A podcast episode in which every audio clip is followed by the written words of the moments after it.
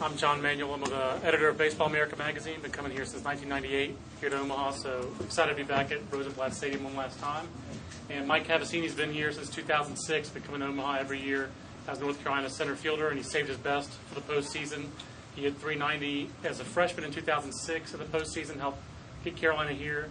And then last year in 2009, he went six for 13 in three College World Series games. So his best baseball was really played here in Rosenblatt Stadium. So without further ado, Mike Cavasinni.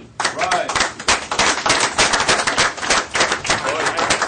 Good to see you. And Mike is a fellow Tar Heel, as I'm a North Carolina alumnus as well. So I've always got a, a special reservoir of uh, good feeling for Mike. And, uh, you know, 2006, Mike, was the only year that I actually didn't come to Omaha in the last 13 years. So I was watching it uh, on TV. I watched you guys in the regional that year and the super regional. And that's really when your career kind of seemed like it took off in the postseason. Talk a little bit about just you know your career being as far as the, your best hot streaks really were all in the postseason and getting Carolina to Omaha. Well, it really just uh, you know I felt like my freshman year I was just small fish in a big pond. Um, I ended up being in the right place at the right time. Uh, I'm not an oversized guy. I came in, we needed an outfielder, and I kind of I earned my spot.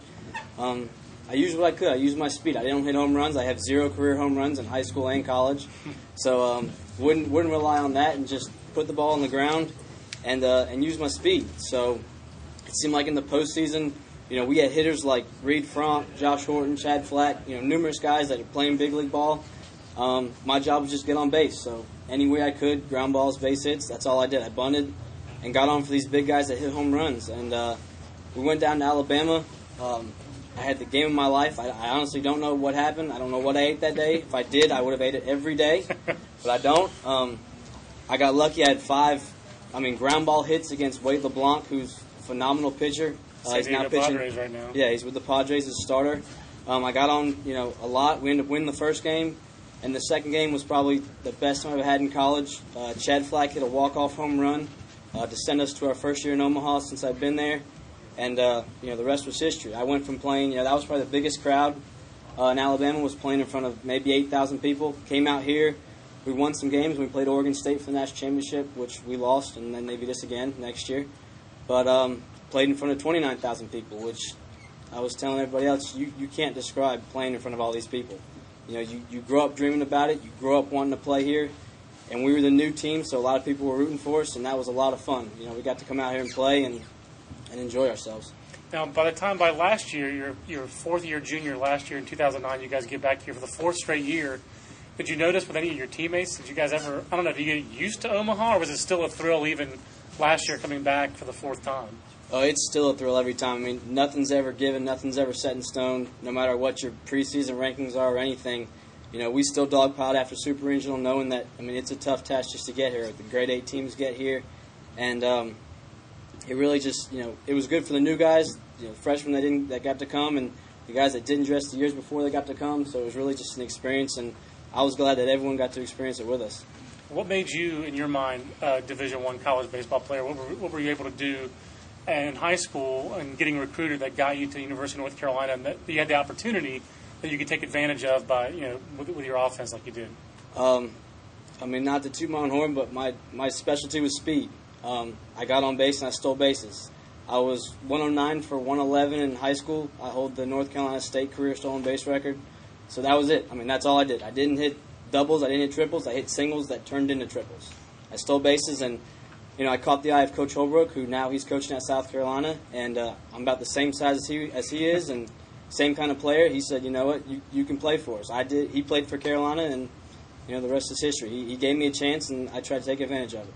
Now, what's your favorite memory from Rosenblatt Stadium, and what's your kind of your thoughts on the stadium? This being the last time you're playing the College Series at Rosenblatt. Um, favorite has, has got to be you know freshman year. You know every scene, everything seemed to be taken away at the end, but you know we, we felt good after our first game. You know it was just a thrill to play for the championship, and we won our first game. Uh, you know honestly, we probably we probably got too confident and thought we had it in the bag and uh, we got a big lead in Oregon State. You know, the good team that they were, they battled back and they beat us Saturday and beat us Sunday. But going out there and playing for the national championship and playing in front of all those people and being in the stadium, being in this atmosphere, walking up the street and seeing all the vendors, seeing all the people. I mean, you, you can't beat that. You, that is Omaha, and that, that's what you can't beat. what were some? We had a question from one of the guys in the audience beforehand.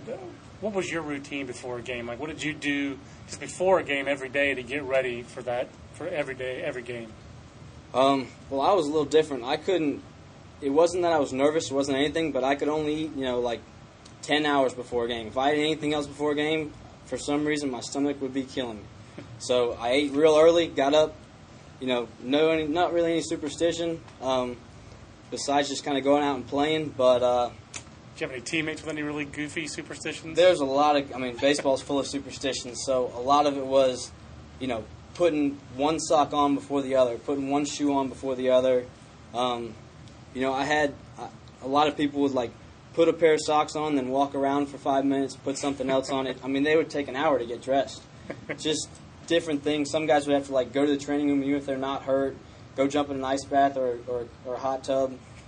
Um, a lot of guys, just a lot of different things. You know, a lot of maybe OCD. You know, you, you want your locker to look exactly the same as it was the day before because you got three hits the day before. But in honesty, I mean, it didn't matter. And now, the last thing before we'll open it for some questions, just uh, your last year, at, uh, this year in baseball. I mean, what was kind of, what was that like for you? And uh, you're not going to play pro ball, I guess. Uh, what was it like for you, just kind of wrapping up your college uh, playing career and your baseball career? Has that been difficult, or are you going to deal with that at another day?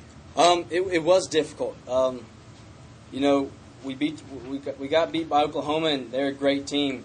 Um, you know, we were real young. We were trying to, to, to not rebuild, but you know, kind of teach these new guys how to play and, and how to how to play Carolina baseball. And we didn't make it back to Omaha, but you know, it, it was it was almost bittersweet. You know, I knew I wasn't going to play pro ball, and uh, you know, as much as my dad was harping on me, you know, try and get a job, get in the real world. Um, so that's what it was. You know, baseball was over, and I enjoyed all five years. I had my ups and downs. I had injuries, but you know, I'm I'm back here, and you know, I got the opportunity to come come with the company I'm working with, EvoShield, and I just love it. I'm, I get to come back for the fifth year. There's nothing else I'd want more than just to be here, um, whether I'm playing or not, because this is another aspect of, of Omaha I have not been able to, to, to see. You know, I played. I was a, I was a role player. Uh, I, I redshirted, and now I'm, I get to see everything outside. And, and what goes on in that street and what goes on out here is phenomenal. I mean, you can't beat it. You can't beat everyone walking up and down the streets. I mean, everyone is baseball fans out here wanting to watch baseball, and that's what I love. That's what makes it Omaha. What do you guys? Uh, what questions do you guys have for Mike Cavasinni about college baseball or the College World Series? Guy played here four years, guys. I'm sure somebody has a question. I have a question. Yeah. Can you talk about when you were figuring out your way to contribute? How did you prepare for that, and how did you refine that? Well, it really um, a lot of time with Coach Holbrook.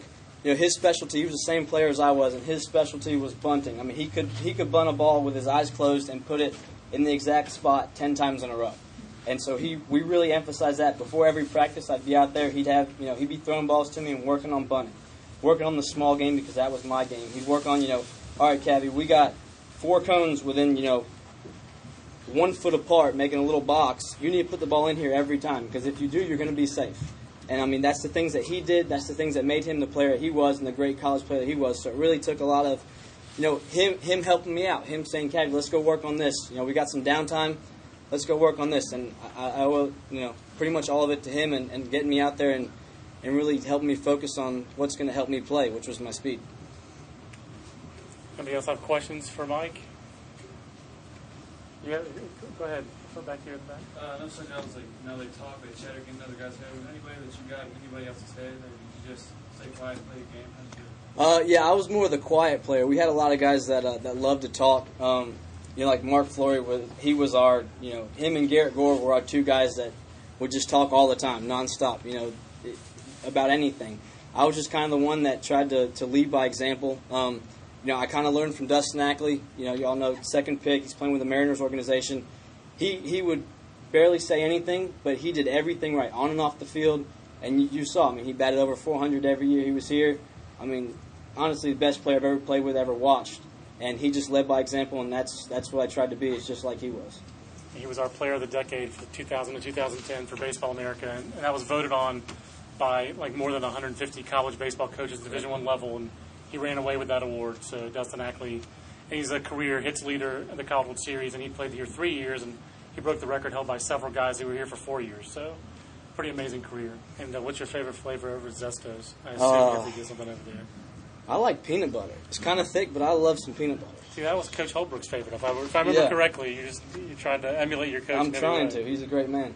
Um, like when you were in high school, what did you feel like helped you get recruited? Like, did you go to a lot of camps, or did you just like go out there and have your coaches kind of take care of it? Um, it was a it was a lot of. I, I played for a showcase team. Uh, at a, I lived in Charlotte, North Carolina. I played for a team out of Pineville, um, the On Deck O's, and we just every weekend we traveled to different tournaments. You know, Jupiter and Fort Myers and and Atlanta for all the East Cobb tournaments, and it really was just kind of going out and playing as hard as I could, and you know, um, really just playing with the showcases. And we, we went to as many tournaments as we could that we knew the scouts would be at.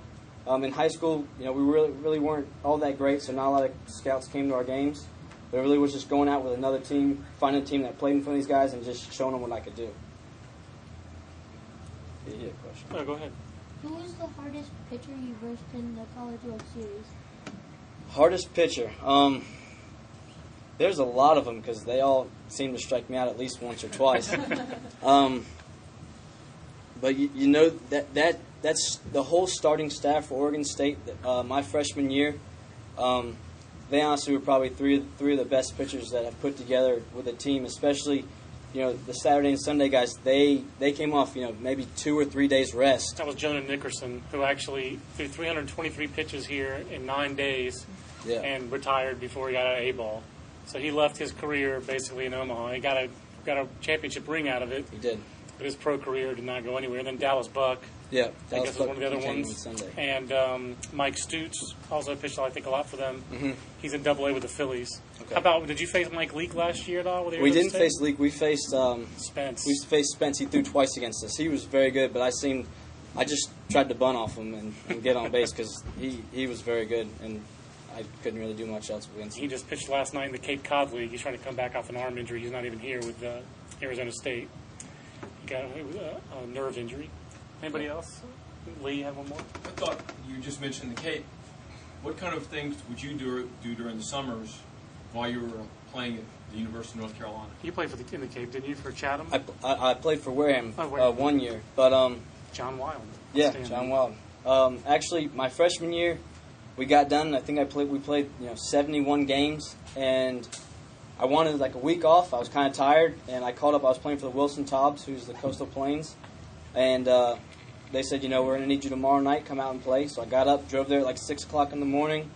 Got there, they suited me up. We took a three and a half hour bus ride to Edenton, and in the seventh inning, uh, ball was hitting the right center field. Took off. Fence was only 350, no warning track, just a big wooden fence, and ran straight through it. Um, I have the pieces of wood in my room. I took them. Uh, I broke, so I ended up breaking my collarbone. I got a concussion, broke my nose, and uh, so I took that whole summer, rest of the summer off, rehab, um, and then the next year is when I played in, in Wareham.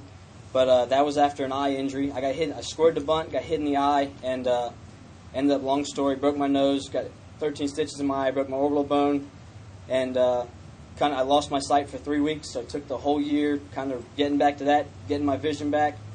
So I had a limited role in the Cape, but it was a great experience. And the funny thing was, I actually I roomed with Jason Ogata. Okay, Um, yeah. So he was in Oregon State. Oregon State. The second year they beat us for national championship. So kind of weird. We both showed up and they ended up rooming us together. Um, we've become great friends. And the next year, um, right before the season started, in uh, Christmas break, I was running hills and I tore my ACL. So I redshirted that year, didn't play summer ball. And then last year, uh, I just worked camps. So I really haven't had much time playing summer ball. But um, the, the Cape and the Coastal Plains League are the two leagues I got to experience, and they have so much talent. I mean, it's just it's great to play for them. I just didn't get the opportunity to play much. Anybody else have anything for Cavi? He has non-injury stories to tell as well. All right, how about everybody give a round of, of applause for Mike Cavasinni? Thanks, man. My pleasure. Everybody in your crew identifies as either Big Mac Burger, McNuggets, or McCrispy Sandwich. But you're the filet fish Sandwich all day. That crispy fish, that savory tartar sauce, that melty cheese, that pillowy bun. Yeah, you get it. Every time. And if you love the filet of fish, right now you can catch two of the classics you love for just $6. Limited time only. Price and participation may vary. Cannot be combined with any other offer. Single item at regular price. Ba-da-ba-ba-ba.